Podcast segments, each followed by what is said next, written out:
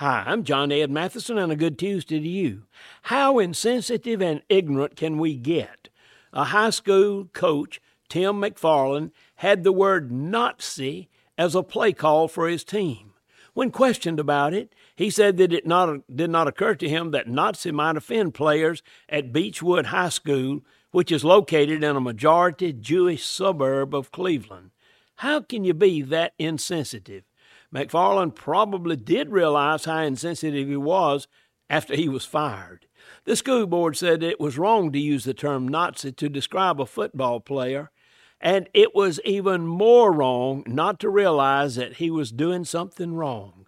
So, how sensitive are you today to the feelings of the folks who are all around you? And do you use any words that are offensive to any people?